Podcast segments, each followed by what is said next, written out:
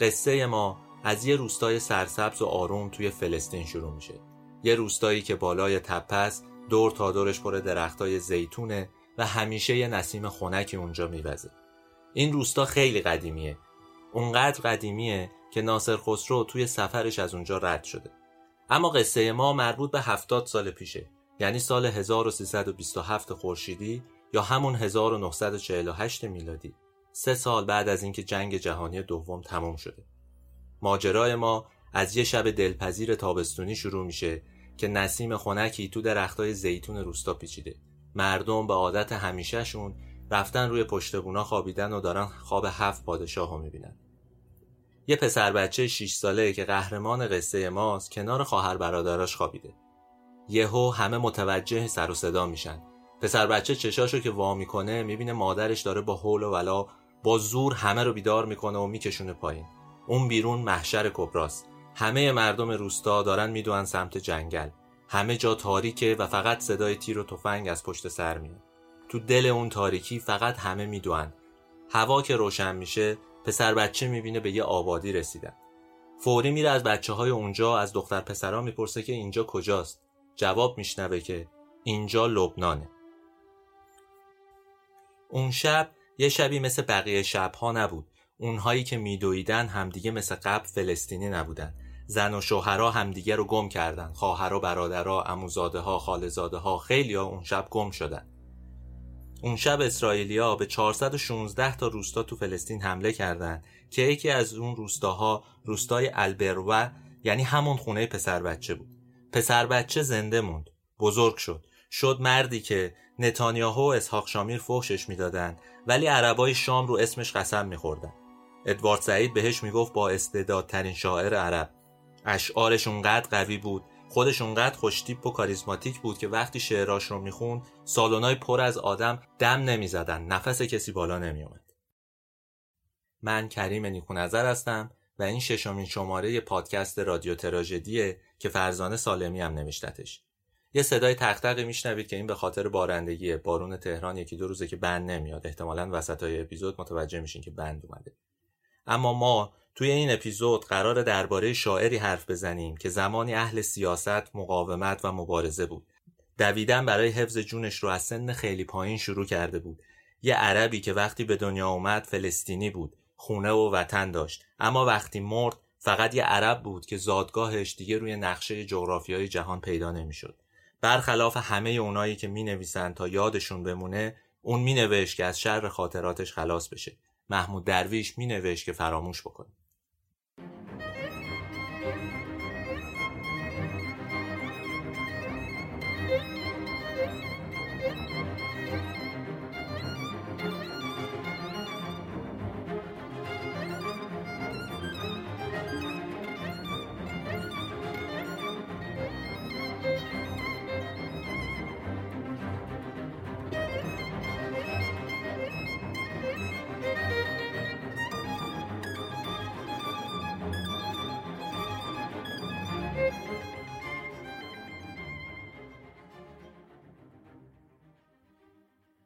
آوارگی محمود درویش و کلی فلسطینی دیگه دقیقاً از همون شب فرار شروع شد. همون شبی که گفتیم در سال هزار و نهصد و چهل و هشت اتفاق افتاد. برای اینکه بتونیم این ماجرا رو توضیح بدیم و ببینیم دلیل این فرار چی بوده و چه اتفاقی افتاده، باید خورده بحث تاریخی کنیم. امیدوارم خسته نشید. ماجرا مربوط میشه به زمان جنگ جهانی اول. بعد از اینکه عثمانی‌ها شکست خوردن، انگلیس‌ها تقریباً تمام زمین‌ها و مناطقی رو که دست نیروهای عثمانی بود رو گرفتن. قلمرو عثمانی قلمرو وسیعی بود. انگلیس‌ها تحت عنوان قیمومیت بریتانیا حاکم اون سرزمین‌ها شدند. این حاکمیت تا هزار و نهصد و چهل و هشت تقریباً توی اون مناطق ادامه پیدا کرد. بعد از این بود که انگلیس اعلام کرد که دیگه حاکمیتش رو تموم می‌کنه، حکمرانیش رو می‌ذاره کنار و اینها رو تبدیل می‌کنه به کشورهای کوچیک‌تر. یه بار نشستن نقشه خاورمیانه رو گذاشتن جلوشون، یه سری خطوط کشیدن، اون رو تیکه تیکه کردن. انگلیس‌ها البته آدم‌های باهوشی بودن، خوب می‌شناختن اون منطقه رو. ولی این شناخت کافی نبود، چون این منطقه همونطور که همتون احتمالاً میدونید پر از قوم و قبیله و افراد عجیب غریبی با ادیان مختلفه. به این راحتی ها نمیشه بینشون خط کشی کرد و کشورها رو جدا کرد و هر کی رو یه سهمی بهش داد. درباره فلسطین ولی موضوع متفاوت تر بود. ماجرا مربوط میشد به آژانس یهود و تلاشش برای تأسیس یک کشور کاملا یهودی. یه زمانی فکر می‌کردن که میرن آفریقا، توی اونجا یه کشوری برای خودشون راه میندازن که کاملا یهودیه. جنگ جهانی دوم خیلی به دادشون رسید. هم از این نظر که کلی مهاجر از اروپا عازم اونجا شدن، هم از این نظر که انگلیس اونجا حاکم بود و بحران‌های جدی داشت به وجود میومد. اونها داشتن به سرزمینشون برمیگشتن، چیزی که بهش میگفتن سرزمین موعود. فکر میکردن که معبد سلیمان رو حالا میتونن اونجا تأسیس بکنن. سه سال بعد از اون، یعنی سال هزار و نهصد و چهل و هشت، اسرائیل با حمایت آمریکا و البته بعضی از کشورهای اروپایی مثل انگلستان اومد و اعلام موجودیت کرد تو سازمان ملل. این اتفاقی بود که باعث شد کلاً بحران خاورمیانه تشدید بشه. خیلی از کشورهای منطقه شروع کردن به مخالفت کردن، مخصوصاً اعراب مخالفت جدی کردن، جنگ‌های شروع شد. اما به هر حال اون ماجرایی که ما اول قصه‌مون تعریف کردیم مربوط می‌شد به همین موضوع، مربوط به زمانی که ارتش اسرائیل که به سرعت هم تشکیل شده بود، شروع کرده بود به خالی کردن روستاها و فراری دادن مردم از اونجا. خانواده محمود درویش هم یکی از اون خانواده‌هایی بود که مجبور شده بود از فلسطین خارج بشه، بره توی لبنان.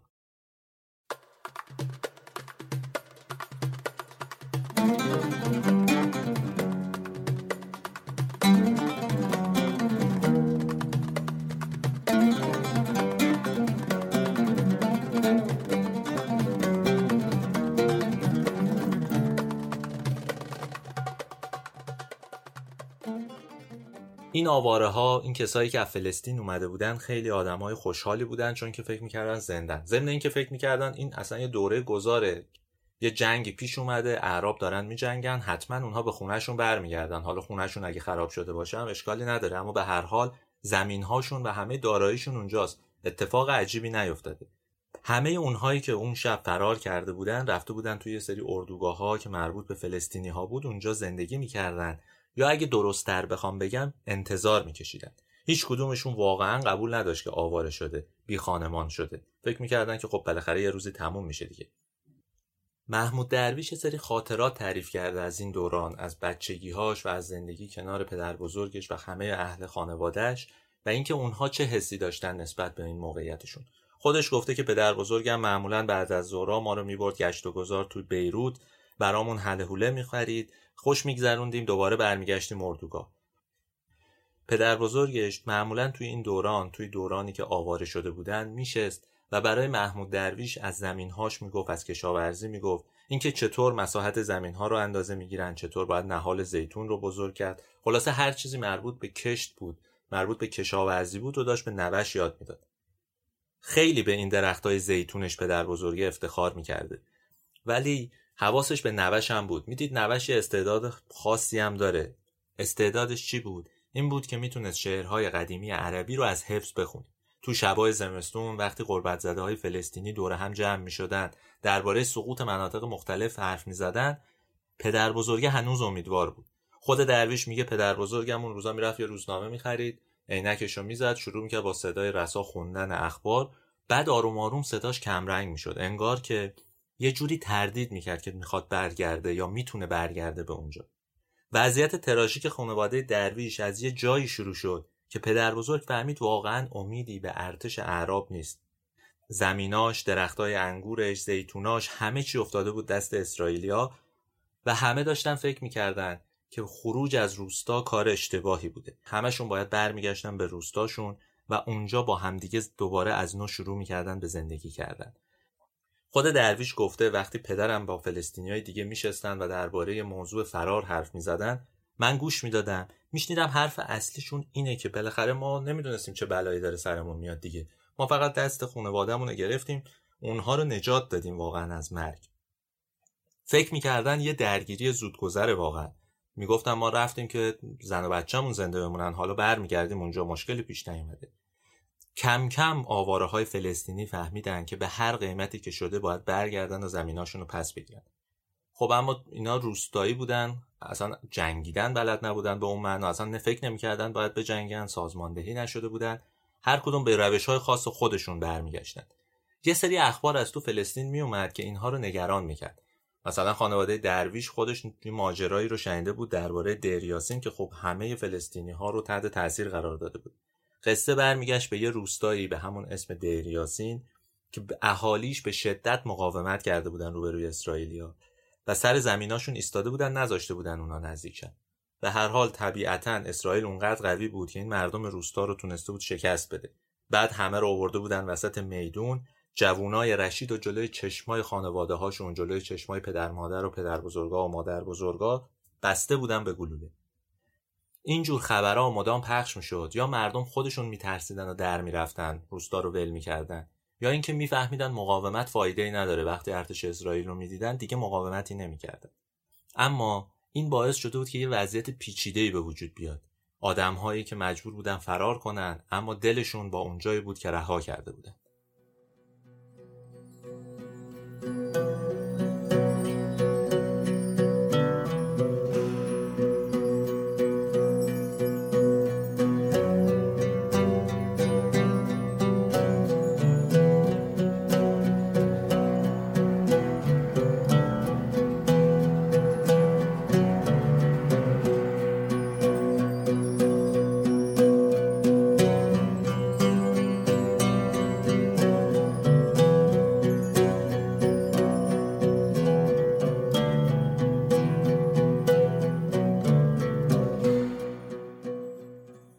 درویش یه ماجرای عجیب و تعریف کرده، گفته که یه شب چند نفرمون از لبنان حرکت کردیم که برگردیم فلسطین. بالاخره تصمیممون رو گرفتیم، یه سری از اهالی خانواده و اهل روستا گفتیم که هممون برمیگردیم فلسطین، میریم سر زمینامون. دو شبانه روز سینه‌خیز اینا حرکت میکردن که از لبنان وارد فلسطین بشن، مخصوصا چون شبا هم حرکت میکردن، ناچار بودن که برای اینکه دیده نشن شبا حرکت بکنن. رسیده بودن به یه جای عجیب غریبی که اصلا ربطی نداشت به اون روستای خودشون. خودش گفته بعد از این حرکت‌های شبونه بالاخره زخمی و خسته رسیدیم به یه روستایی به اسم دیرالاسد که کسی اصلا اونجا رو خوب نمیشناخت. ولی یه اتفاقی افتاده بود توی اون دوران که این اتفاق خیلی عجیبه. اسرائیلی‌ها انگار یه حقه، یه کلکی سوار کرده بودن که این فلسطینیایی که از اونجا رفتن و در رفتن به هر شکلی رو وقتی برمیگردن زیاد تحویل نگیرن، یعنی به رسمیت نشناسنشون. چیکار کرده بودن؟ یه عنوان گذاشته بودن براشون. حاضر غایب. به این دوتا کلمه توجه کنید، حاضر غایب، یعنی هستی اما نیستی. عجیبه اما واقعیت داره. این فلسطینی هایی که رفته بودن حالا برگشته بودن، اسمشون شد حاضر غایب، یعنی اسمشون جای ثبت نبود و قرارم نبود ثبت بشه. در نتیجه همه زمین ها و اموال و خاک و خونه و هر چی که داشتن متعلق میشد به اسرائیلی ها و کسایی که اونجا اومده بودن و ساکن شده بودن. خیلی از فلسطینی‌ها به روش‌های مختلف سعی کردن زودتر برگردن که به همچین مشکلی برنخورن ها. اتفاقای عجیبی هم افتاده بود. مثلا اسرائیلیا خیلی‌هاشون رو می‌گرفت، اونا رو مثل زباله میرفت خالی می‌کرد تو لبنان. یکی از این آدما شوهرخاله درویش بود که قایمکی وارد خاک فلسطین شد، اسرائیلیا گرفتنش اما بعد ناپدید شد. از این جور گم شدن‌ها و ناپدید شدن‌ها هم خیلی در تاریخ فلسطین به خصوص بعد از هزار و نهصد و چهل و هشت زیاد می‌شنویم و می‌بینیم. شوهرخاله درویش هم یکی از اینا بود. خلاصه درویش و خانواده‌اش بعد از اینکه وارد اونجا شدن تازه فهمیدن که با یه بحران جدی روبروئند، با بحران هویت، با بحران به رسمیت شناخته نشدن، با این مسئله که تو خاک خودشون اهمیتی نداشتن، اصلا به حساب نمی اومدن.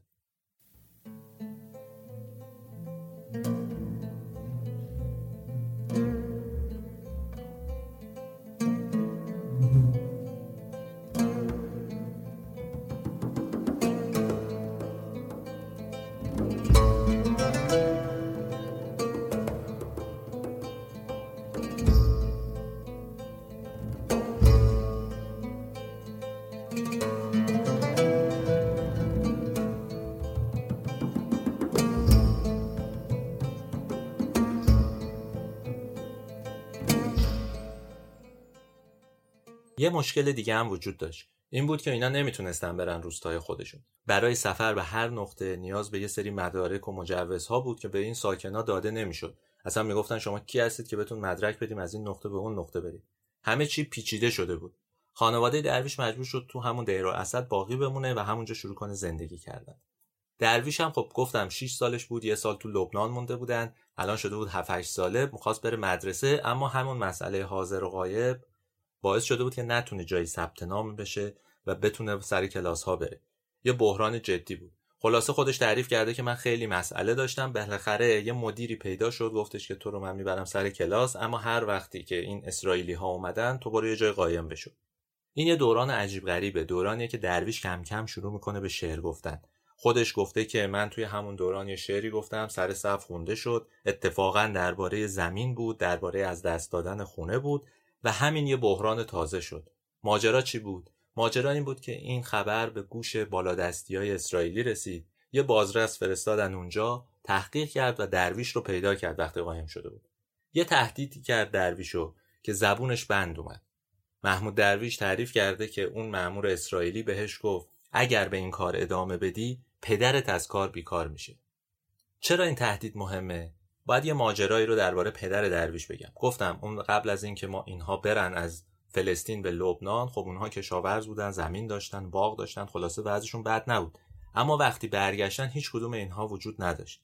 مجبور بودن کارهای فرعی متفرقه، کارهایی که اصلا بلدش هم نبودن انجام بدن. یکی از اون کارهایی که اینها مجبور بودن تو اون منطقه خاص انجام بدن این بود که باید میرفتن یه کارگاه سنگ تراشی. نکته این نبود، اما نکته اینجا بود که کارگاه سنگ تراشی درست توی منطقه‌ای قرار داشت که مانورهای نظامی اسرائیل اونجا برگزار میشد و هر کارگری باید مسئولیت مرگ احتمالیش رو هم خودش میپذیرفت.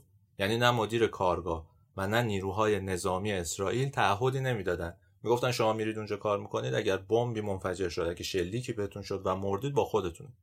اما اینها چاره‌ای هم نداشتن، این کارگرایی که میرفتن. مثلا پدر درویش روزی دوازده ساعت کار میکرد که فقط بتونه شکم اون هشت نفر از اعضای خانواده‌اش رو سیر بکنه. این وسط بذارید یه نکته‌ای هم درباره پدر بزرگ درویش بگم.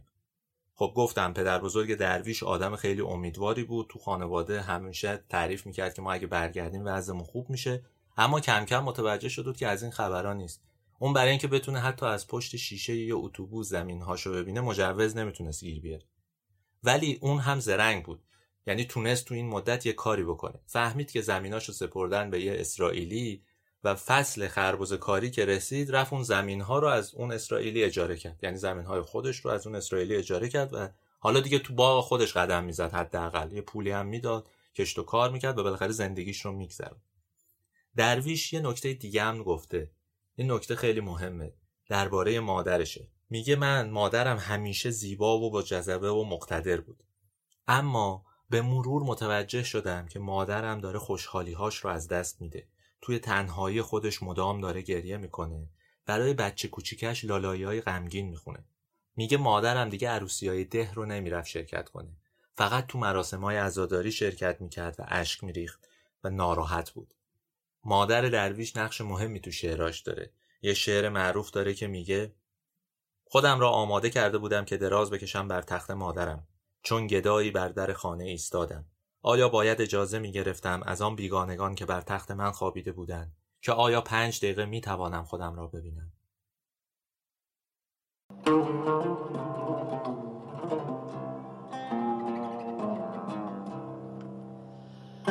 احمل إلى خبزي أمي وقهوتي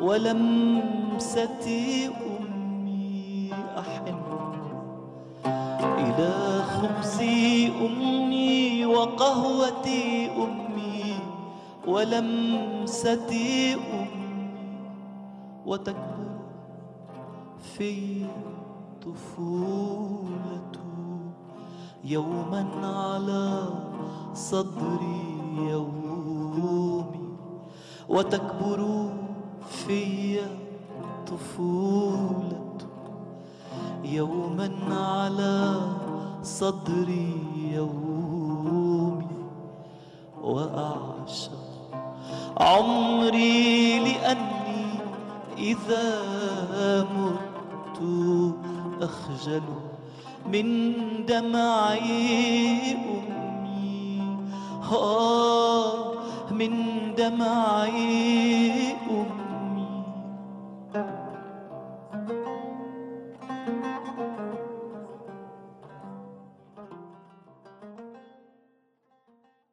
درویش تا زمانی که بزرگسال شد، یعنی به جوانی رسید و دیگه از آب و گل در اومده بود، نتونست برگرده و روستاشو ببینه. گفتیم روستاش بالای یه تپه بود و وقتی اولین بار تونست برگرده و اونجا رو ببینه سوار یه اتوبوس بود. میدید که سربازای اسرائیلی تمام اطراف تپه ایستادن و دارن نگهبانی میدن. اسم روستا هم که رو تابلو نوشته بودن عوض شده بود. درویش میگه من میدونستم این اسم یه چیز جعلیه. آخه درخت‌ها و خاک اونجا که عوض نشده بود، فقط اسمش رو عوض کرده بودن. درویش وقتی وارد اونجا شد یه چوپانی رو دید که باش سلام و احوالپرسی هم میکنه. چوپان هول میکنه و میپرسه که آقا اهل کجایی تو اومدی اینجا، چرا لهجت این شکلیه؟ درویش بهش میگه که من مال همینجا، مال همین روستام. چوپان خیلی تعجب میکنه، میگه من فکر میکردم این خرابه ها مال روم باستانه، اصلا بهش نمیخوره که مربوط به همین چند سال اخیر، ده دوازده سال اخیر باشه. ولی واقعیتش این بود که این خرابه ها خیلی ازشون نگذشته بود، اون روستا رو خیلی نبود که خراب کرده بودن. خود چوپانه یهودی بود که از یمن اومده بود، اسرائیلیا آورده بودنش اونجا و گذاشته بودنش رو زمینایی که غصب شده بود کار بکنه و چوپانی بکنه و از گوسفندا نگهداری بکنه. از این موارد زیاد بود توی فلسطین اون زمان. اینجا که رسیدیم بذارید یه نکته سیاسی رو هم بگم که بد نیست بدونید. البته میدونم دو طرف ماجرا، یعنی هم حامیای فلسطین هم حامیای اسرائیل، دربارش خیلی حرف زدن، پروپاگانداشون هم جدیه دربارش. ولی اصل قصه اینه که یه افسانه است. هیچ چیزی وجود نداشته. در واقعیت، در عالم واقع همچین اتفاقی نیفتاد. قصه چیه؟ قصه مربوط به فروش زمین هاست به دست فلسطینی ها به اسرائیلی ها. این قصه از کجا شروع میشه؟ میگن که فلسطینی ها خودشون زمین هاشون رو با میل قلبی، با رغبت کامل فروختن به اسرائیلی ها. پولشو گرفتن رفتن. بنابراین مفهوم آواره، پناهنده، نمیدونم از اینجور چیزا اصلا معنایی نداره اونجا. ولی قصه این نیست واقعا. قصه اینه که سال هزار و نهصد و چهل و هشت وقتی اسرائیل توی سازمان ملل اعلام موجودیت کرد، فقط شش درصد از زمین‌هاشون رو فروخته بودن به یهودی‌ها. نود و چهار درصد هنوز کسایی بودن که زمینی واگذار نکرده بودن، نفروخته بودن به یهودی‌ها. بینشون البته هم مسیحی بود، هم مسلمان بود و یه مقدار خیلی کمی یهودی. اما بخش عمده‌ای از این جمعیت مسلمان و مسیحی‌ها بودن، مسلمان‌ها بیشتر، مسیحی‌ها هم کمتر. اینا هم واقعا زمین‌هاشون رو نفروختن، زمین‌هاشون رو به زور ازشون گرفتن. ارتش اسرائیل که خیلی سریع هم تشکیل شده بود، خیلی هم قوی شده بود، در همون اول کار خیلی قوی بود به شکل عجیبی، اونها رو بیرون میکرد. درویش هم همین رو گفته تو شعراش، تو سخنرانیاش، تو متناش مدام بهش اشاره کرده. گفته اسرائیلی‌ها از همون اول به ما تهمت می‌زدن که شماها اصلا لایق این سرزمین نیستید، شما باید از این وطن برید. در حالی که همه ماها، همه فلسطینی‌ها غافلگیر شده بودن، چون جون زن و بچه‌شون در میون بود، چاره‌ای نداشتن جز اینکه در برن. این رو گفتم برای اینکه بدونید حقیقت ماجرا توی حرف و حدیث، توی افسانه ها نیست، توی واقعیت. باید یه خورده کنجکاوی کنید تا متوجهش بشید. تنسى كأنك لم تكن تنسى كمصرع طائر ككنيسة مهجورة تنسى كحب عابر وكوردة في الريح وكوردة في الثلج تنسى تنسى كأنك لم تكن تنسى كمصرع طائر ككنيسة مهجورة تنسى كحب عابر وكوردة في الثلج تنسى أنا للطريق هناك من سبقت خطاه خطاي من أملى رؤاه على رؤاي هناك من نثر الكلام على سجيته ليعبر في الحكاية أو يضيء لمن سيأتي بعده أثراً غنائياً وجرساً تنسى كأنك لم تكن شخصاً ولا نصاً وتنسى. گفتیم که درویش یه بار رفتش و زادگاهش رو دید، اون روستا رو دید و بعد تصمیم گرفت که به زندگیش در جای دیگه ادامه بده. خوشبختانه توی اون دوران تونست یه کارت تشخیص هویت بگیره، یه کارت شناسایی بگیره و با اون کارت موفق شد که بره توی حیفا زندگی کنه. حیفا هم یه شهر جالبیه. هم کنار دریای مدیترانه است، سه هزار سال قدمت داره، انواع و اقسام آدم‌ها با دین‌های مختلف، با عقاید مختلف اونجا زندگی می‌کردن. همون موقعی هم که درویش رفت، یعنی اواسط فکر میکنم دهه شصت میشه، اونجا زندگی ساده تر بود. دلیلش این بود که هنوز شکل قدیمیش رو داشت، اون شکاف فلسطینی و یهودی، اعراب و یهودیا، مسلمون و یهودی و مسیحی توش پررنگ نبود. چپای اسرائیل هم اونجا خیلی قوی بودن، مناسبات و ارتباط خوبی با فلسطینیا داشتن. همین باعث میشد که آرومتر به نظر برسه. درویش هم وقتی تو این فضا قرار گرفت، کم کم علاقه‌مند شد به حزب کمونیست اسرائیل. میدید که اینها خب فلسطینیا رو تحویل میگیرن، باشون ارتباط دارن. رفت اونجا عضو حزب شد، توی روزنامه الاتحاد و مجله الجدید برای اونها شروع کرد کار کردن و بعد خودش یکی از مدیران اونجا شد. ولی مشکل درویش هنوز حل نشده بود. با اینکه کارت شناسایی داشت، کارت هویت داشت و دیگه به رسمیت شناخته شده بود موجودیتش، برای اینکه از این شهر به اون شهر بره باز مشکل داشت. معمولا بهش مجوز نمیدادن، اذیتش میکردن. حالا یه شاعری شده بود که مدام به شب شعر دعوت میشد، میخواست از اونجا خارج بشه بره شهرهای دیگه، ولی مشکل داشت، اجازه بهش نمیدادن. سال هزار و نهصد و شصت و پنج وقتی قرار بود برای یه شب شعری از حیفا بره بیت المقدس، بازداشتش کردن. میگن که پنج بار از این اتفاقات تو زندگیش افتاده. همین دوران بود که یه اتفاق دیگه هم افتاد. جنگ شش روزه اعراب و اسرائیل سال هزار و نهصد و شصت و هفت شروع شد. این جنگ هم یه جنگ عجیبه. باعث شد اسرائیل کشورهای عربی رو خیلی سخت در هم بکوبه. هم اراضی بیشتری از فلسطینیا گرفت، هم وارد خاک صحرای سینا توی مصر شد، هم بلندی‌های جولان رو سوریه از دست داد.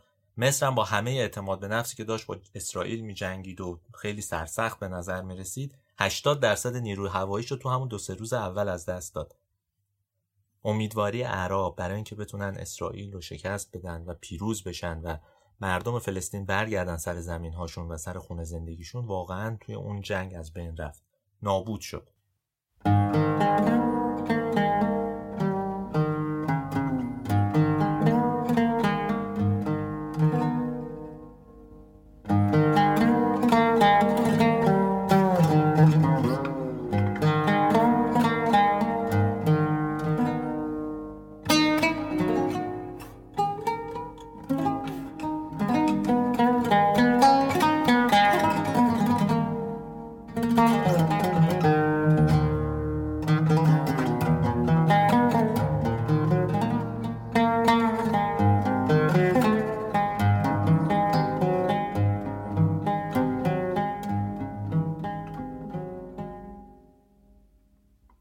کشورها را دوست دارد و آنها را ترک می‌گوید. سفر را دوست دارد به سوی هر چیزی. این شعر درویش انگار یه جوری خلاصه زندگیش از اینجا به بعده. از این زمان، یعنی اوایل دهه هفتاد من دارم تعریف می‌کنم، درویش تصمیم می‌گیره که بره خارج. اولش هم تصمیم می‌گیره که بره پاریس، شهر رویایی همه شاعرها و هنرمندا و جایی که بهشون آزادی میده و فکر می‌کنن اونجا راحت زندگی می‌کنن. ولی مشکلش از تو فرودگاه شروع شد. وقتی خواست بره اونجا، بره فرانسه، پاسپورتشو که دیدن اصلا متوجه نشدن که این ملیتش چیه، کجاییه، چیکار میخواد بکنه. این شک و تردیدا باعث شد که اجازه ورود به پاریس رو پیدا نکنه و از همونجا مجبور شه راهشو کج کنه و برگرده خونه. بعد تصمیم گرفتش که بره مسکو.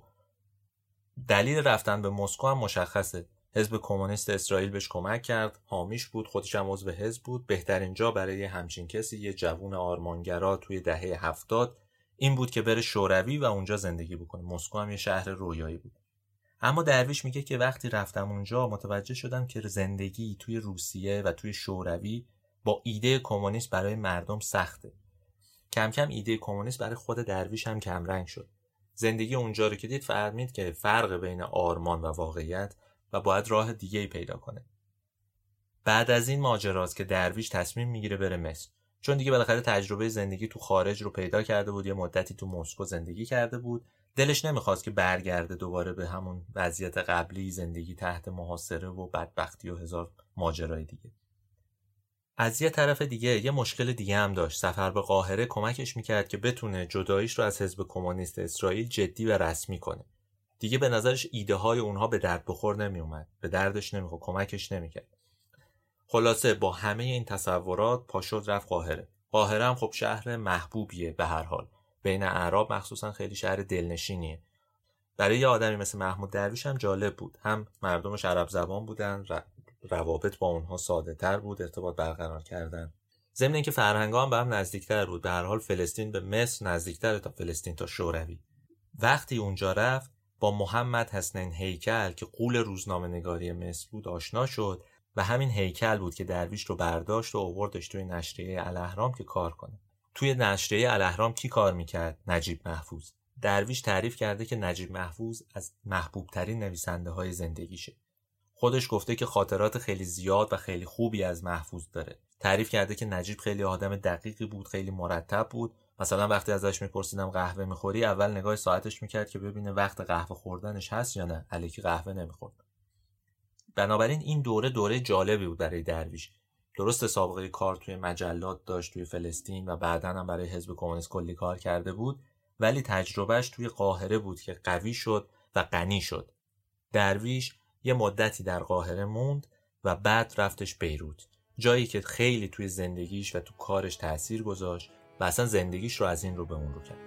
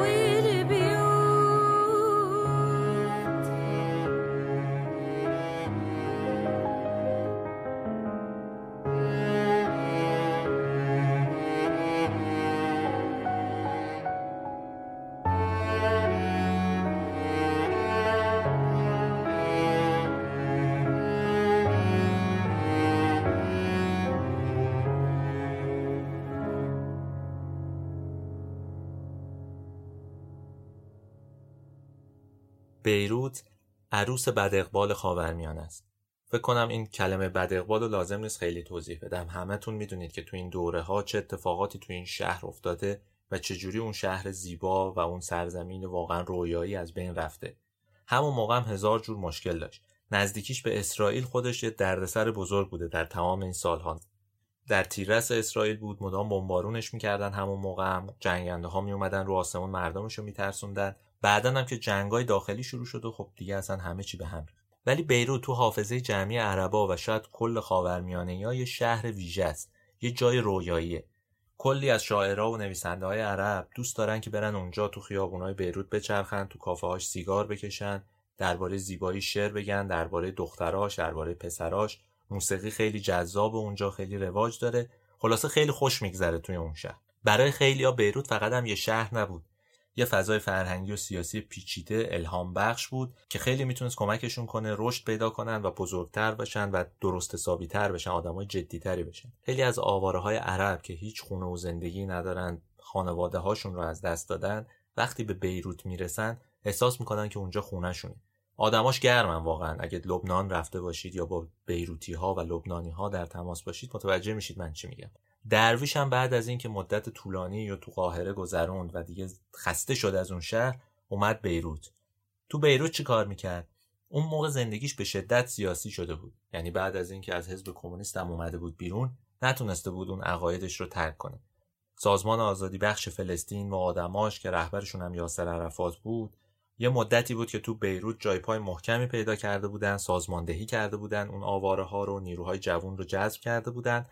اومده بودن اونجا و آموزش میدادن اینها رو که آماده بشن برای جنگ. کارشون البته فقط نظامی نبود، شاخه‌های مختلفی داشت. مثلا بخش فرهنگی هم داشت که درویش جذب این بخش شد، رفت براشون یه نشریه در آورد. همین در آوردن نشریه و عضویت توی شاخه فرهنگی بود که کمکش کرد عضو کمیته اجرایی سازمان آزادی بخش فلسطین بشه. خیلی اسمش طولانیه، بگم صاف راحت‌تره.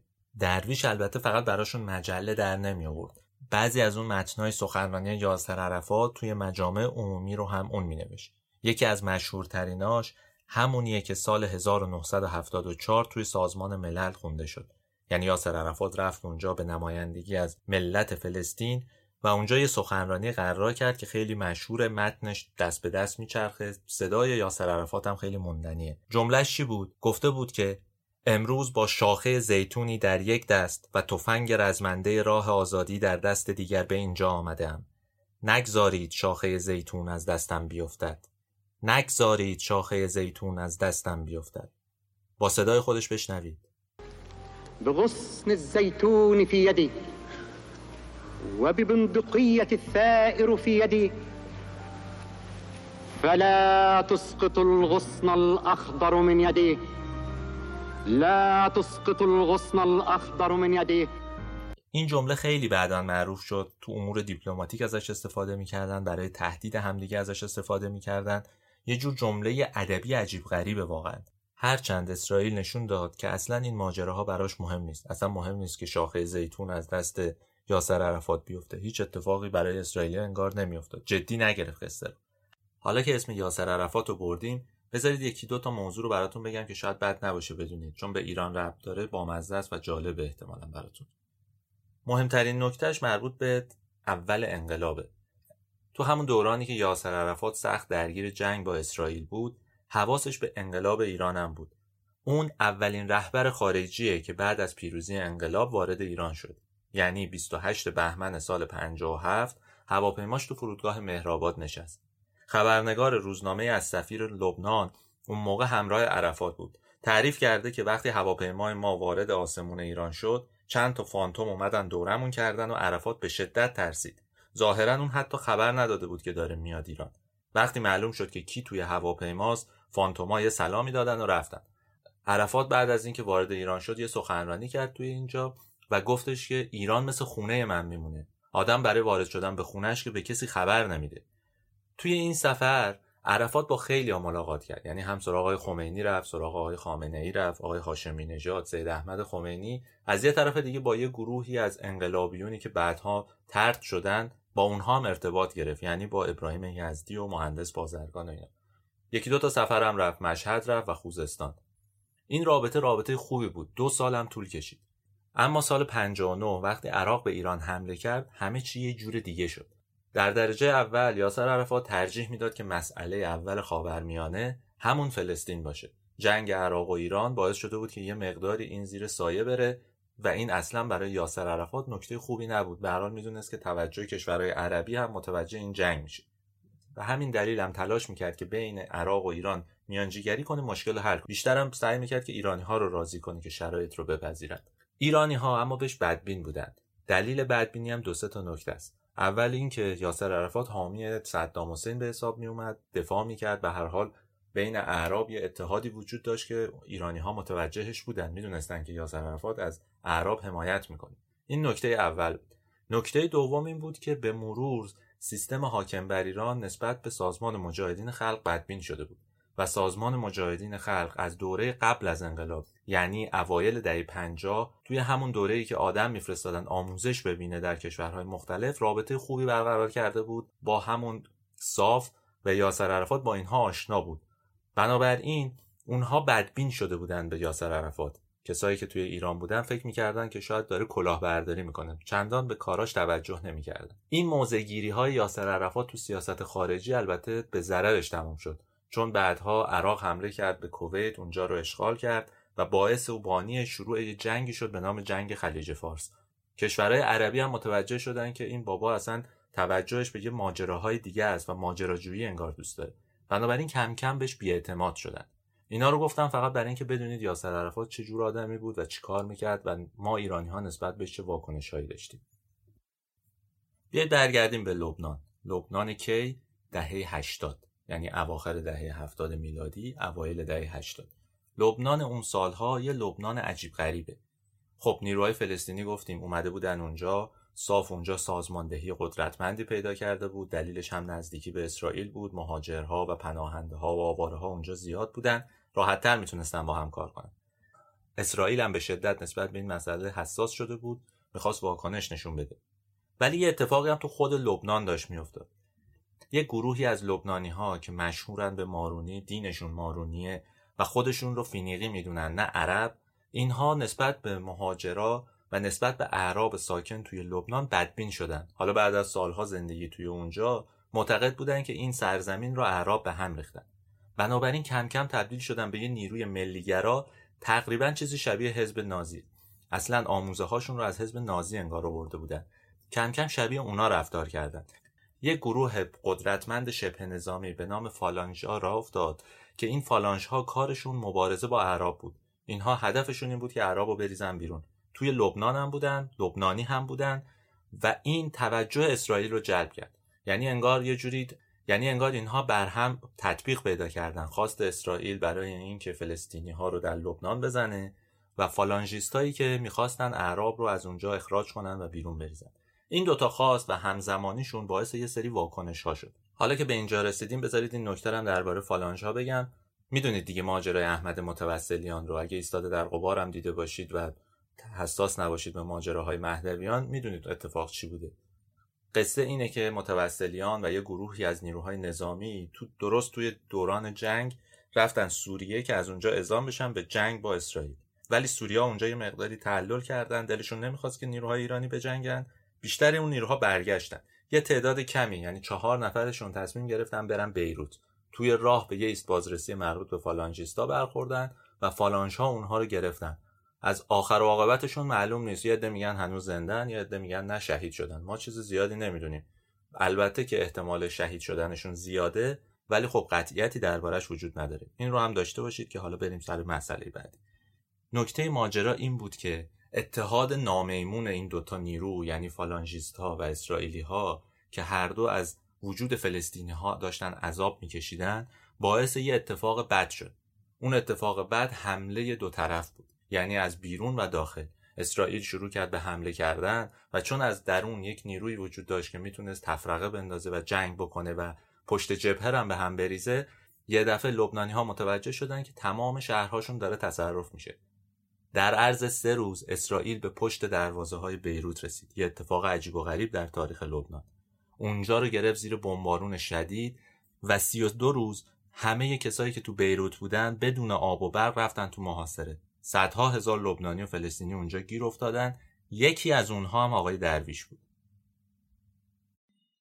بیروت لا ظهری امام البحر اسوار ولا قد اخسر الدنيا نعم قد اخسر الكلمات والذكر ولكني اقول الان لا هي آخر الطلقات لا هي ما تبقى من هواء الأرض لا هي ما تبقى من حطام الروح لا بيروت لا نامي قليلا يا ابنتي نامي قليلا الطائرات تعضني وتعض ما في القلب من عسل فنامي في طريق النحل نامي قبل أن أصحو قتيلا الطائرات تطير من غرف مجاورة إلى الحمام فاضطجعي على درجات هذا السلم الحجري وانتبهي إذا اقتربت شظاياها كثيرا منك وارتجفي قليلا نامي قليلا. بحران اونقدر توی بیروت جدی بود که اصلاً باور کردنی نبود. حالا شاید شما فکر کنید که من دارم خیلی از موضع فلسطینیا میام، اما یکی دو تا چیز رو میخونم سنده که اگه بخونم شاید متوجه بشید که اصلاً اینجوری نیست. یعنی خود غرب هم نسبت به این موضوع حساس بود و گزارش‌های نوشت. یکیش گزارش ساندین تایمز که هشتم اوت هزار و نهصد و هشتاد و دو نوشته. نویسندش که یه انگلیسیه نوشته که بین اهدافی که اسرائیل در دو ماه اخیر هدف قرار داده پنج تا ساختمان سازمان ملل، صد و سی و چهار سفارت خارجی یا کنسولگری و دفتر دیپلماتیک، شش تا بیمارستان، یک مرکز بیماران روانی، یک بانک، پنج تا هتل، ساختمان صلیب سرخ، دفتر رسانه‌های لبنانی و خارجی و تعداد بیشماری خانه دیده می‌شود. این رو از رو متن خوندم که متوجه بشید چه اتفاقی افتاده. سفیر کانادا توی اون زمان هم توی گزارشی که برای دولتش فرستاده نوشته که برلین سال هزار و نهصد و چهل و پنج در مقابل اینجا مثل مهمونی چای عصره. خودتون میتونید تصور کنید که چه اتفاقی داشت توی اون منطقه و توی اون شهر میافتاد. با این همه محمود درویش توی بیروت موند. یعنی تمام دوران محاصره، تمام دورانی که بمبارون شدید بود و فالانژها داشتن تو خیابون عرب‌ها رو به سر به نیست میکردن و میکشتن، محمود درویش توی شهر باقی مونده بود. دو تا اتفاق باعث شد که اون تصمیم بگیره از اونجا بره. این دوتا دلیل رو بذارید براتون نکته نکته بگم. اولیش این بود که یه روز از خونه اومد بیرون و دید تانک اسرائیلیا وسط خیابون ایستاده، یه سری آدمی که نقاب زدن و با اسلحه هستن و لباس عجیب غریبی تنشون هم تو خیابونن. هم نیروهای اسرائیلی اونجا بودن، هم فلانشا، و اون خوب میدونست که اینها دنبال اعضای صاف میگردن و خب محمود هم عضو صاف بود اون موقع. اصل ماجرا اینه که ترسید، فهمید که اینها ممکنه جونش رو بگیرن. بنابراین این این اتفاق عاملی شد که تصمیم بگیره از اونجا بره. خودش گفته من یه مدتی حتی میرفتم توی یه رستورانی میخوابیدم، صبحا زنگ میزدم به صابخونه‌ام میگفتم که آیا اسرائیلیا اومدن دنبالم یا نه. اون وقتی میگفت آره من میرفتم خونه، چون اسرائیلیا ظاهرا یه بار که سر میزدن به خونه و بازرسی میکردن دیگه در اون روز نمیومدن. اما دومین اتفاق یه اتفاق هولناک تو تاریخ واقعا بشریت و قرن بیستمه.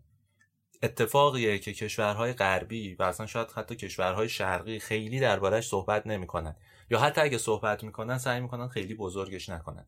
این ماجرا ماجرای صبرا و شتیلاست. پروپاگاندا حتی مانع از این شده که حقیقت رو درباره این ما درست بدونیم. اینقدر دربارش حرفای عجیب میزنن که ما خیلی شناخت کافی نداریم. ولی حتی اسرائیلی ها نسبت به ماجرای صبرا و شتیلا دچار بحرانن. انیمیشن فوق العاده والز بابشی رو اگه دیده باشید میفهمید که چجوری عذاب وجدان یقه خود اسرائیلی‌ها هم گرفته. اما اصل قصه صبرا و شتیلا چیه؟ ماجرا مربوط میشه به سال هزار و نهصد و هشتاد و دو. توی لبنان دوازده تا اردوگاه وجود داره که آواره‌های فلسطینی اونجا زندگی میکنن، اما فقط فلسطینی‌ها نیستن، یه سری از اون لبنانی‌هایی که فقیرم هستن اونجا. توی این دو تا اردوگاه یعنی صبرا و شتیلا نود هزار نفر ساکنن. یک چهارمش لبنانیان، سه چهارمش فلسطینی. این برای اینکه بدونید موقعیتش هم چجوریه. قصه این بود که اسرائیل معتقد بود که نیروهای صاف فرار کردن رفتن تو این اردوگاه‌ها قایم شدن. سفیر آمریکا اومد و یه وعده‌ای داد، یه طرحی داد، گفتش که اگه نیروهای صاف از اینجا خارج بشن، نیروهای سازمان ملل و کشورهای غربی و آمریکا وارد این دوتا اردوگاه میشن، مانع از حمله اسرائیل میشن، اسرائیل رو تسلیم میکنن که دیگه اینجا حداقل کاری نکنه. اما شرطش اینه که نیروهای صاف از اونجا برن بیرون. نیروهای صاف خب تعدادشون اونقدر زیاد نبود، ولی این شرط رو پذیرفتن. اونها شروع کردن به خارج شدن از اونجا و این دوتا اردوگاه رو تخلیه کردن. ولی اسرائیل روی حرفش نموند، همونطور که سفیر آمریکا و کشورهای دیگه رو حرفشون نموندن. هیچ نیروی سازمان ملل وارد این دوتا اردوگاه نشد. نتیجه چی بود؟ نتیجه این بود که از بیست و پنجم تا بیست و هفتم شهریور سال شصت و یک این دوتا اردوگاه زیر شدیدترین حمله‌های اسرائیل قرار گرفتن. ظاهرا هم هواپیماها حمله میکردن، هم توپخانه شبانه روزی، یعنی میگن حتی شبها هم کار میکرد. شبانه روزی اونجا رو بمبارون میکردن. فالانشا هم از طریق زمین وارد اونجا شدن، میگن با چاقو آدم میکشتن توی اون موقعیت. فرمانده این عملیات کی بود؟ آریل شارون. اون موقع وزیر دفاع بود. این عملیات هم زیر نظرش انجام میشد. میگن یه فرمانده یا گذاشته بود بالای یه ساختمان هفت طبقه که دید داشته باشه و اون گرا میداد که کجاها رو بزنن. این اتفاق واقعا یه اتفاق عجیب و غریب بود. دست کم برای محمود درویش. صبر فتاة نائمة رحل الرجال إلى الرحيل والحرب نامت ليلتين صغيرتين وقدمت بيروت طاعتها وصارت عاصمة ليل طويل يرصد الأحلام في صبر وصبر نائمة صبر بقايا الكف في جسد قتيل ودعت فرسانها وزمانها واستسلمت للنوم من تعب ومن عرب رموها خلفهم صبر وما ينسى الجنود الراحلون من الجليل لا تشتري وتبيع إلا صمتها من أجل ورد للضفيرة صبرا تغني نصفها المفقود بين البحر والحرب الأخيرة لما ترحلون وتتركون نساءكم في بطن ليل من حديد لما ترحلون وتعلقون مساءكم فوق المخيم والنشيد صبرا تغطي صدرها العاري بأغنية الوداع وتعد كفيها فتخطئ حين لا تجد الذراع. واقعیتش این بود که همه فلسطینی هایی که توی لبنان بودن متوجه شدن که دیگه امیدی به کشورهای عربی و اصلا کل جهان وجود نداره.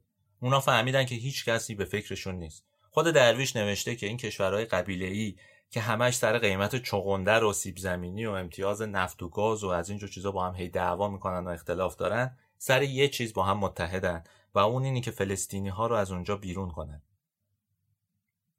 این به نظر خیلی ها این یه خیانت بزرگ بود، چون فلسطینی ها معتقد بودن که جهان عرب متحده و دست کم بهشون کمک میکنه، اما ماجرای صبرا و شتیلا امیدشون رو قطع کرد. خود درویش هم حالا دچار بحران شده بود. اولیش همون بود که گفتم ترس بود از جونش، و دومی ماجرای صبرا و شتیلا که براش خیلی گرون تموم شد. احساس بدی پیدا کرد نسبت به کل جهان. ولی نکته این بود که باید یه جوری خودش رو نجات میداد. چه جوری باید خودش رو نجات میداد واقعا توی اون سرزمینی که دچار جنگ داخلی شده بود؟ فالانشا قدرتمند شده بودن، اصلا قدرت رو گرفته بودن. اسرائیل بالاخره موفق شده بود که یکی از اون مارونی‌ها رو بکنه رئیس جمهور و همه چیز رو تحت کنترل بگیره. راه حلی برای خروج پیدا نمیشد. کسی که به دادش رسید سفیر لیبی توی لبنان بود. اون گفتش که من میتونم تو رو از بیروت خارج کنم. اونا گشتن، یه نظامی لبنانی رو پیدا کردن تا یه راه امن پیدا کنه، این رو از اونجا خارج بکنه، درویش رو از اون منطقه بکشه بیرون. بهش گفتن اگر تو خودت رو برسونی به منطقه الاشرفیه از اونجا میشه خارجت کرد. چیکار باید میکردن؟ ظاهرن یه مسیر امن بیشتر تو بیروت وجود نداشت. یه مسیری بود که اون مسیر حرکتی بود که نخست وزیر وقت از اونجا میرفت. با اسرائیل توافق کرده بودن که اونجا رو بمبارون نکنه، این آقای نخست وزیر زنده بمونه حداقل. در واقع سفیر لیبی با ماشین اومد دنبالش، اون رو سوار کرد و از همین مسیر امن تونستش که محمود درویش رو خارج کنه. درویش از شهر اومد بیرون، رفتش به طرابلس و وقتی وارد طرابلس شد سریع رفتش به رستوران. خودش گفته که من مدت‌ها بود، ماه‌ها بود که من فقط غذای کنسروی خورده بودم، رفتم که یک ماهی بخورم. رفتم دستامو بشورم، تو آینه که نگاه کردم خودمو یه دماغ دیدم و عینک. باورم نمیشد که این منم. اصلاً مدت‌ها بود که خودم رو این شکلی ندیده بودم. یه آدم غریبه جلوی چشام بود. درویش بعد از این ماجرات قاچاقی رفتش دمشق. میدونید که فاصله اینها خیلی به هم نزدیکه، حدود سه چهار ساعت بیشتر فاصله نیست بین این شهرها. یه هفته اونجا موند توی دمشق و بعد از اونجا رفت تونس. بیشتر رزمنده های صاف رفته بودن اونجا، مستقر شده بودن. اما یه تصویری دید محمود درویش که تو ذوقش خورد. میگه که یه روز رفتم اونجا دیدم یه هتل ساحلیه که تمام نیروهای صاف اونجا دور هم جمعن و دارن خوش میگذرونن. اصلا باورم نمیشد که اینا همون جنگنده‌هایی هستن که چند ماه پیش داشتن با اسرائیلیا می‌جنگیدن. حالش یه خورده بد کرد.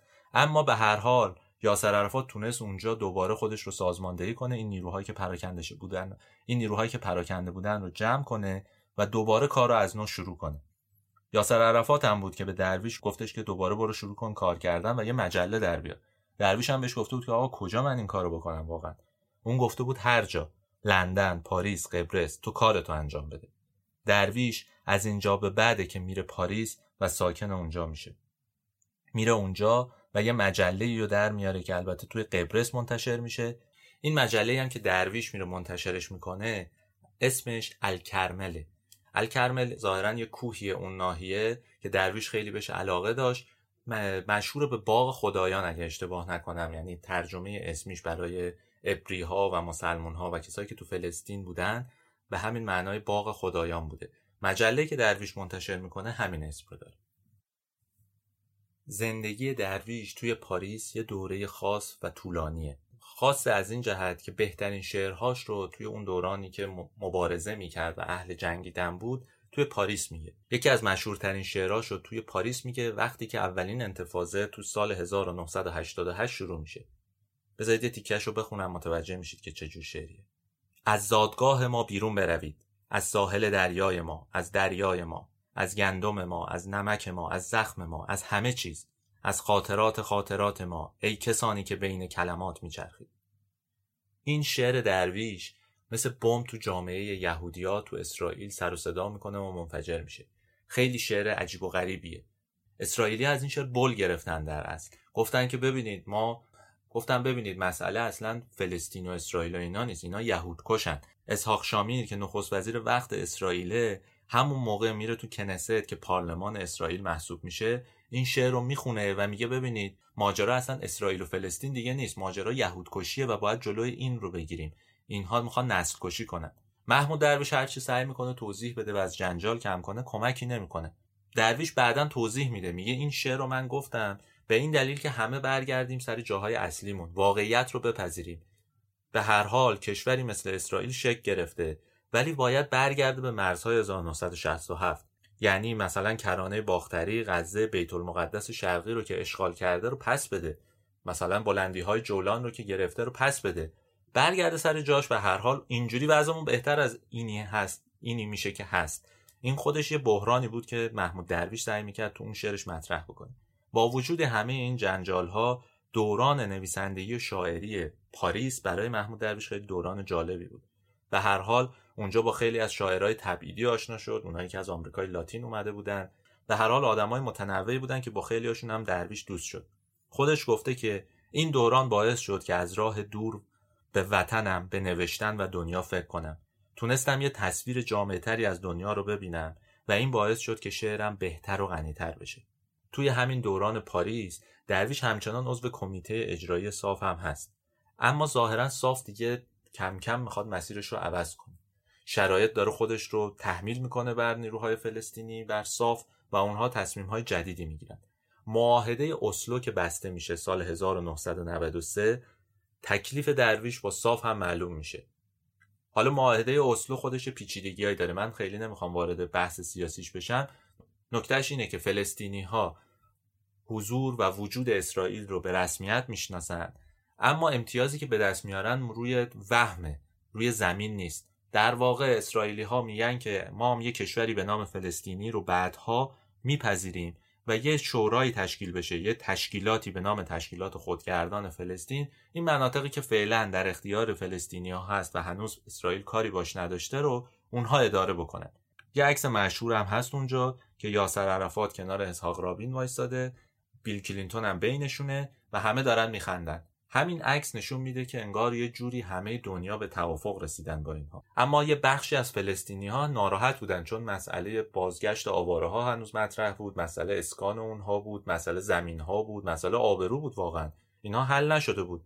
یه راه حل موقتی بود که صاف پیدا کرده بود، ضمن اینکه میتونست خودش رو به جهان هم تحمیل کنه. یعنی تعبیر خود صاف این بود که به هر حال تشکیلات خودگردان فلسطین اگه به رسمیت شناخته بشه سخت میشه دیگه ازش جدا شد و کشورهای دیگه تحت فشار قرارش بدن. این از هیچی بهتره، از این که ما رو یه سازمان تروریستی بدونن بهتره. ولی محمود درویش باش مشکل پیدا کرده بود، باور نمی‌کرد این اتفاقو.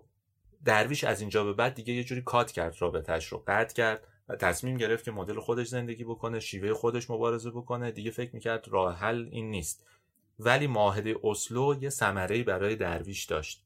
همونطور که گفتیم توی جوانی یه کارت شناسایی به دستش رسید و اون رو ساکن حیفا کرد. حالا بعد از اینکه تشکیلات خودگردان هم شکل گرفت و صاف توافق کرد، تونست یه برگه هویت پیدا کنه که برگرده به فلسطین. اون رفتش توی رام الله و اونجا شروع کرد زندگی کردن. البته زندگی تو رام الله اصلا راحت نبود، برای همین هم مجبور شد که یه خونه‌ای توی عمان توی اردن برای خودش تهیه بکنه. یه مدتی عمان بود، یه مدتی رام الله. وضعیت رام الله البته اصلا وضعیت درست حسابی نبود. چرا رام الله وضعیت خوبی نداشت؟ ماجرا این بیروت بود. اسرائیلیا دور تا دورش بودن، حتی اونجا رو یه موقعی محاصره کردن، بهشون حمله می‌کردن، حکومت نظامی اعلام می‌کردن، شب‌ها خاموشی اعلام می‌کردن، منع رفت و آمد اونجا وجود داشت. خلاصه خیلی اذیت می‌شدن کسایی که تو رام الله هستن. خود محمود درویش هم با اینکه زیاد بیرون نمی اومد، فقط برای شعرخوانی و مجامع شعری و هنری فقط از خونش بیرون می اومد، اونجا دوچار مشکل شده بود. دیگه طاقت این زندگی رو نداشت. یه خبرنگاری که اونجا زندگی میکرد، همسایه محمود درویش بود، تعریف کرده که محمود درویش خیلی اجتماعی نبود، خیلی بیرون نمی اومد. یه خاطره‌ای هم از اون دوران تعریف کرده که نشون میده وضعیت چجوری بوده. میگه یه بار من قرار گذاشتم با محمود درویش، درویش اومد، اما هر دو تامون وقتی شروع کردیم به مصاحبه مدام به ساعت هامون نگاه میکردیم، چون ممکن بود وقت منع عبور و مرور بیاد و گیر با... و هر دومون گیر بیافتیم. اصلا نگران بودیم. برای همین اون خبرنگار میگه من اصلا نمیتونم تصور کنم که درویش توی اون دوران استرسا اصلا چجوری شعر میگفت، واقعا چیکار میکرد این درویش. بعدك على بالي يا قمر الحلوين يا سهر بتشرين يا ذهب الغالي بعدك على بالي يا حلو يا مغرور يا حبق ومنتور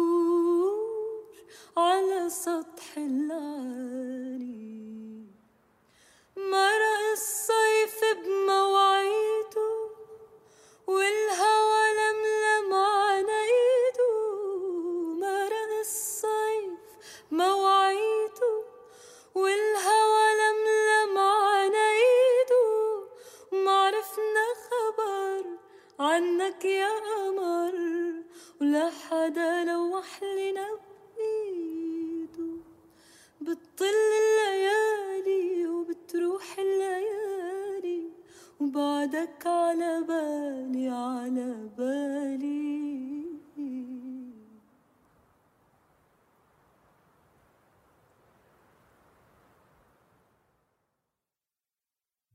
ما زیاد درباره سیاست و اسرائیل و فلسطین و جنگ و نبرد و آوارگی صحبت کردیم.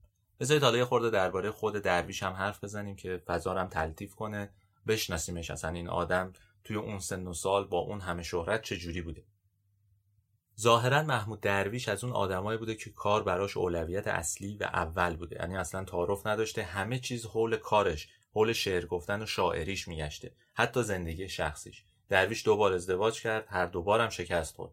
دلیلش هم این بود که میگفت من برای کارم نیاز به تمرکز دارم، هر چیزی حتی ازدواج میتونه مانع از این تمرکز بشه. ظاهرا زندگیش هم خیلی مرتب بوده، دوازده شب میخوابیده، هشت صبح بیدار میشده، اول اصلاح میکرده، بعد قهوه میخورده، لباس مرتب و منظم میپوشیده، میشسته پشت میز کارش که شروع کنه کار کردن. بعضی وقتا شعر میگفته، کار میکرده، بعضی وقتا هم اصلا این کار انجام نمیداده، اما این برنامه‌شو تغییر نمیداده. ظاهرا آپارتمانش سه تا کلید داشته. درویش خیلی میترسید از اینکه بمیره و جنازه‌اش رو کسی پیدا نکنه. کلیدهایی ساخته بود، به افراد معتمدش داده بود که اگر مرد بتونن جنازه رو پیدا بکنن. میگن که موسیقی کلاسیک خیلی دوست داشت، خواننده‌های عرب مثل اومو کلسوم، عبدالحلیم، عبدالوهاب رو خیلی دوست داشت. میدونید که اومو کلسوم یکی از اوناییه که تو جنگ شش روزه کنسرت میذاشت، پولش رو خرج میکرد برای مبارزین مصری که با اسرائیلی‌ها می‌جنگیدن.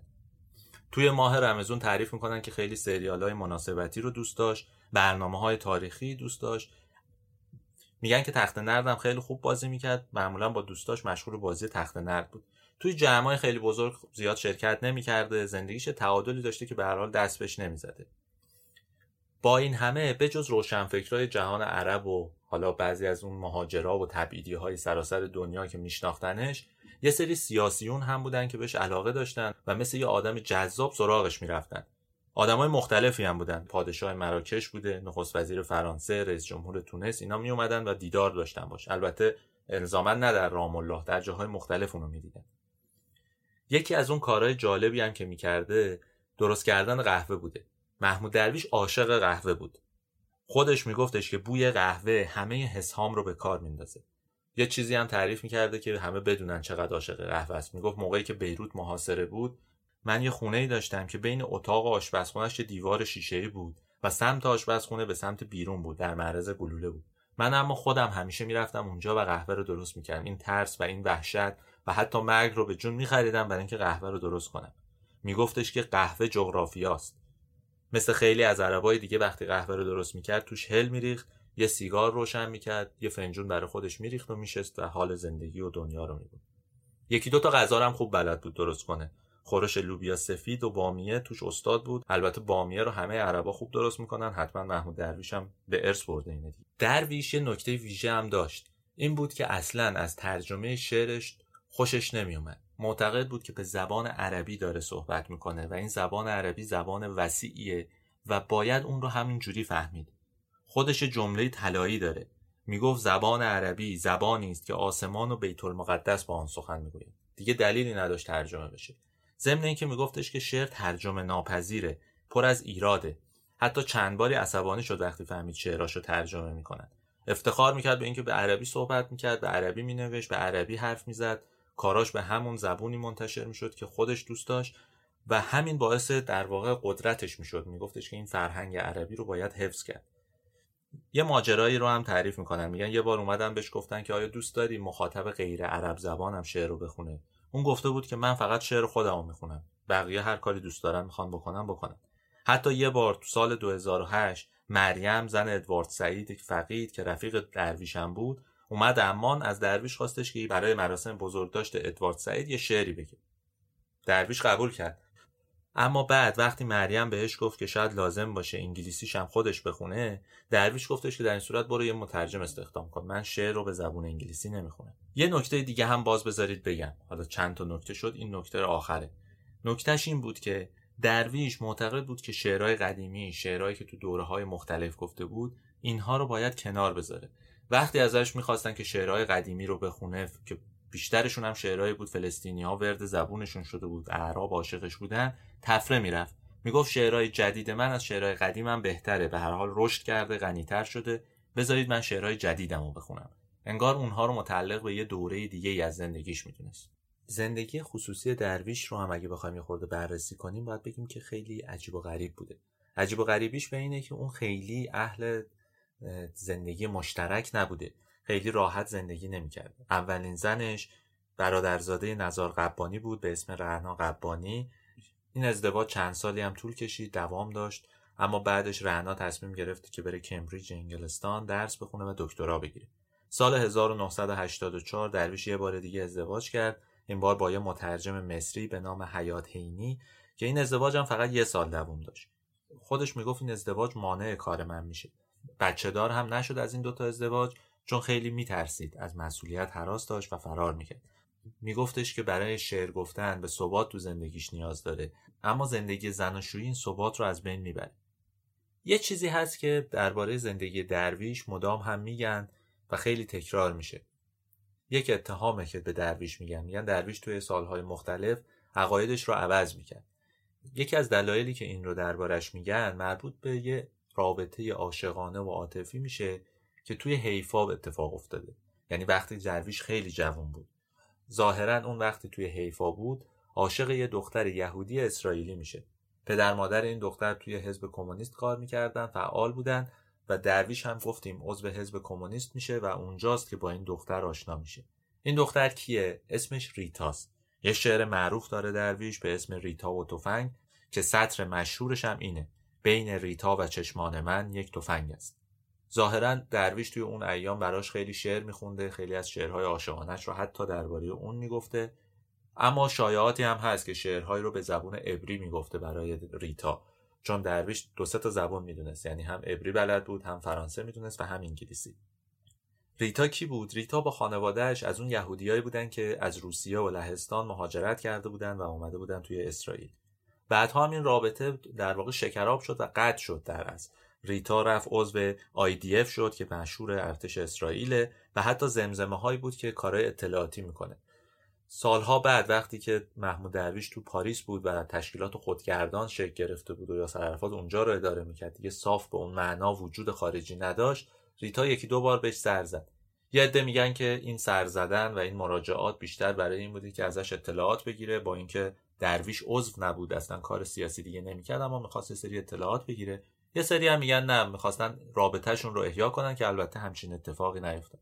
این قصه از اون قصه های دولبه است. یه عده میگن درویش خودش تمایل داشت به دوستی با اسرائیلی ها، با یهودی ها و اینجوری نبود که کاملا مبارزه یک کی باشه و تمام زندگیش رو مبارزه کرده باشه. نه، اون آدمی بود که کنار میومد با شرایط. یه عده میگن که نه، به هر حال این خاصیت زندگی آدم تو زندگیش نمیدونه عاشق کی میشه. اما به هر حال این رابطه رابطه عمیق و گرم و طولانی نشد. مثل همه روابط عاطفی محمود درویش این رابطه هم کوتاه مدت بود و تمام شد. سأقطع هذا الطريق الطويل الطويل الطويل إلى آخره وإلى آخر القلب أقطع هذا الطريق الطويل فما عدت أخسر غير الغبار وما مات مني.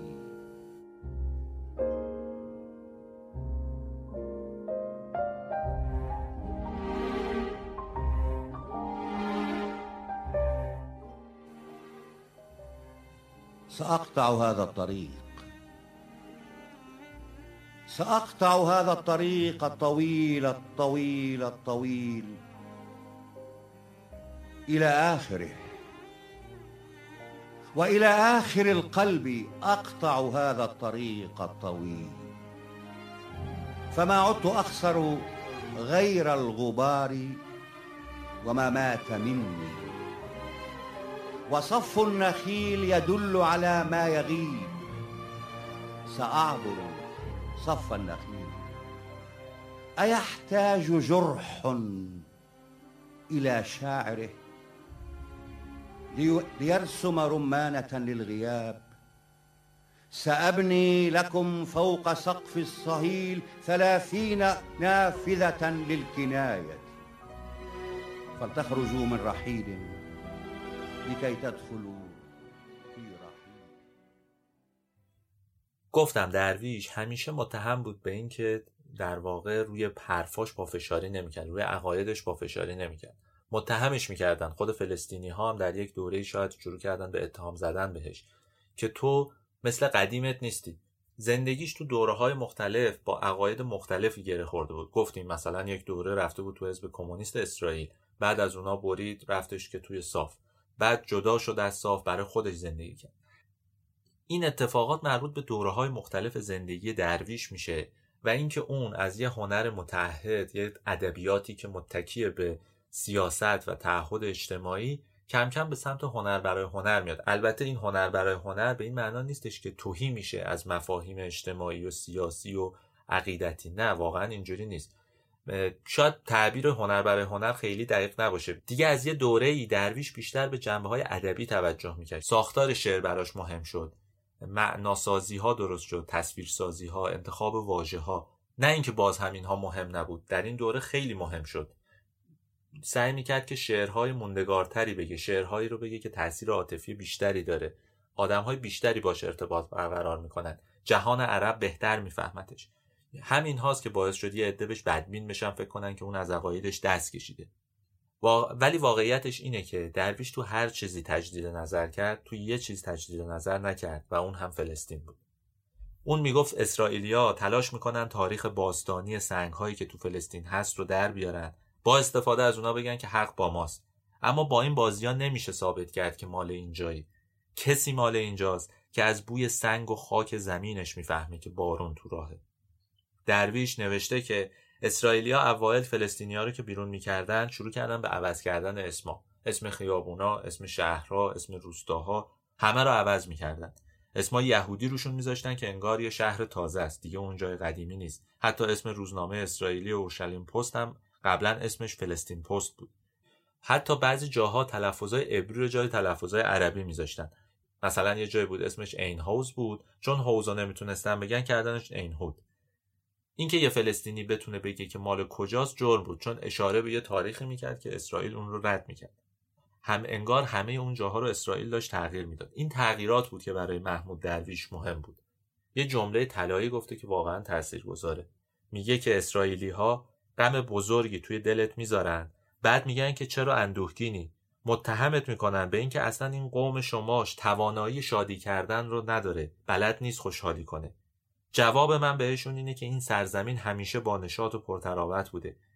اگه جز این بود شما نمی اومدید اینجا رو اشغال کنید. ما مردمش رو بیرون نمی کردید. شما ما رو غمگین کردید. زندگی پرماجرای محمود درویش سال دو هزار و هشت که یه جورایی تموم میشه. این که میگم یه جورایی به این دلیل بود که انگار خودش هم احساس کرده بود که دیگه داره به آخر خط میرسه. به شدت بیمار شده بود، قلبش درد میکرد. برای همین یکی از دوستاش توی آمریکا، توی تگزاس تونسته بود براش وقت بگیره از یه بیمارستانی و اون قرار بود بره عمل بکنه قلبشو، جراحی قلب باز داشت اونجا. یه روز یک شنبه تابستونی تو سال دو هزار و هشت اومد و در خونه‌اش رو بست و برای همیشه از خونه‌اش خارج شد. دستمزد خونه‌دار فیلیپینیش رو داد، با نگهبان مصری ساختمونش خدافزی کرد و سوار هواپیما شد و رفت آمریکا. درویش اون عمل رو انجام داد، اما بعد از اون عمل توی کما رفت و دیگه به هوش نیومد. سیزده روز بعد از روزی که خونش رو توی عمان ترک کرد، درویش از این دنیا رفت. محل درگذشتش یه بیمارستان بود توی تگزاس، تاریخش نه اوت دو هزار و هشت. درویش درباره مرگش مدام حرف میزد. میگفت برام مهمه که کجا میمیرم. اصلا آشفته میشم از این که ندونم چه اتفاقی برام میفته. و واقعیتش اینه که درویش توی فلسطین نموند. اگرچه به خاطر مرگش سه روز عزای عمومی تو سرزمین‌های اشغالی اعلام شد و جسدش رو آوردن اول اردن و بعد توی رام الله و اونجا خاکش کردن. جان برجر رو احتمالاً میشناسید، همون کسی که کتاب درباره نگریستن رو نوشته. اون سال دو هزار و نه رفت سر مزار درویش و یه مقاله خیلی مفصل و البته تاثیرگذار نوشت. اون با درویش دوست بود، چند بارم رفته بود فلسطین، همدیگر هم دیده بودن، با هم حرف زده بودن، اما حالا بعد از مرگش بود که اومده بود اونجا. خودش گفته که رفتم سر مزار درویش نشستم و دیدم که به جای گل گندم سبز گذاشتن سر مزارش. ایده‌ای که مستقیم از شعرهای خود درویش میومد. میگه سعی کردم صدای درویش رو به خاطر بیارم چون اون صدای آرومی داشت. خیلی تعبیر جالبی داره. میگه مثل صدای اونایی بود که زنبور پرورش میدادن. درویش رو روی تپه خاک کرده بودن ته خیابونی به اسم توکیو. ماجرای خیابون توکیو هم بامزه است. ژاپنیا اومده بودن اونجا یه مرکز فرهنگی تو رام الله را انداخته بودن. اسم خیابون رو که به اون مرکز فرهنگی وصل میشد گذاشته بودن توکیو، شارع توکیو. درویش اونجا خاک شده بود. بعدها دور مزار درویش رو حصار کشیدن، اونجا رو تبدیل کردن به یه موزه و وسایل درویش رو آوردن اونجا، مثل چمدونش یا اون کارت پروازی که باش رفته بود آمریکا و دیگه برنگشته بود. موزه درویش همونجا بر مزارش تشکیل شد.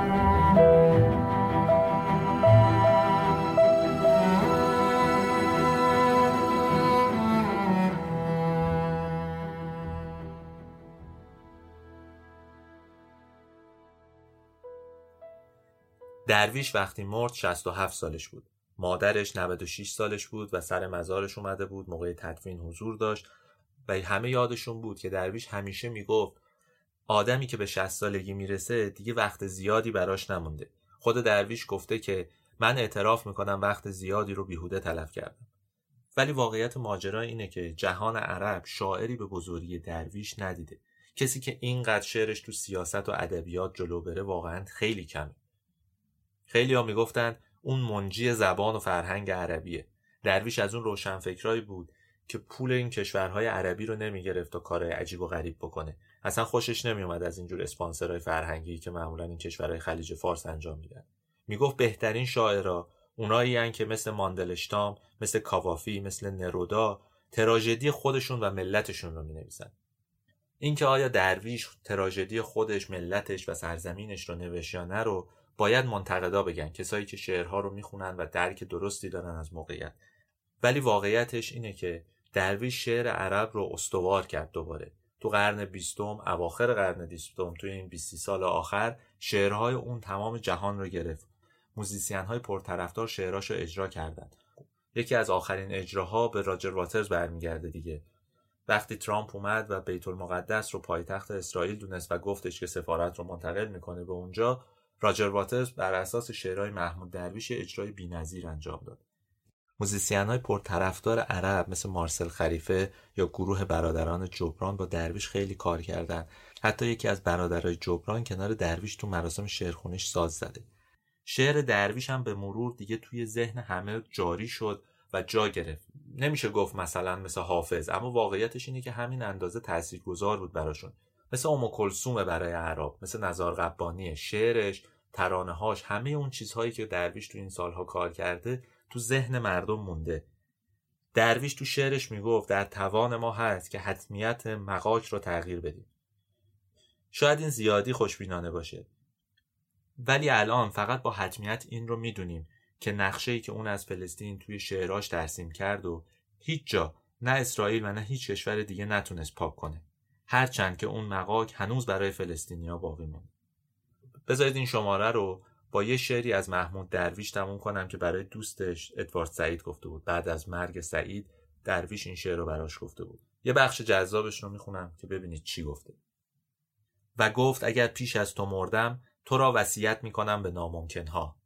پرسیدم و اگر من پیش از تو مردم چه؟ گفت به کوههای الجلیل تسلیت خواهم گفت و خواهم نوشت زیبایی چیزی نیست جز کمال اعتدال. و اکنون فراموش نکن اگر پیش از تو مردم تو را به انجام ناممکن ها وصیت میکنم. على حد تعبیری صاحبك الفلريتسوس وقال اذا مت قبلك اوصيك بالمستحيل سألت هل المستحيل بعيد فقال على بعد جيل سألت وإن مت قبلك قال أعزي جبال الجليل.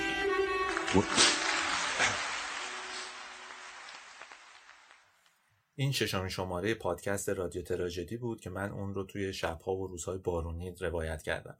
متن این شماره رو فرزانه سالمی نوشته. اگه دوست داشتید نظرتون رو به ما بگید، یه سری بزنید به کست باکس یا اینستاگرام یا توییتر و اونجا نظرتون رو برای ما بنویسید. منابع این پادکست هم ما همونجاها میذاریم که شما ببینید. توی پادکست شماره پنج، یعنی همونی که درباره آزمایش بود، من یه اشتباهی کردم. وقتی داشتم درباره خیابون ایران حرف میزدم گفتم که مظفرالدین شاه حکم مشروطه رو اونجا امضا کرد. این اشتباه از من بود، حتی نویسنده هم ننوشته بود. من یه لحظه اشتباه کردم و این جمله رو گفتم. خواستم که اینجا معذرت بخوام و اصلاحش بکنم.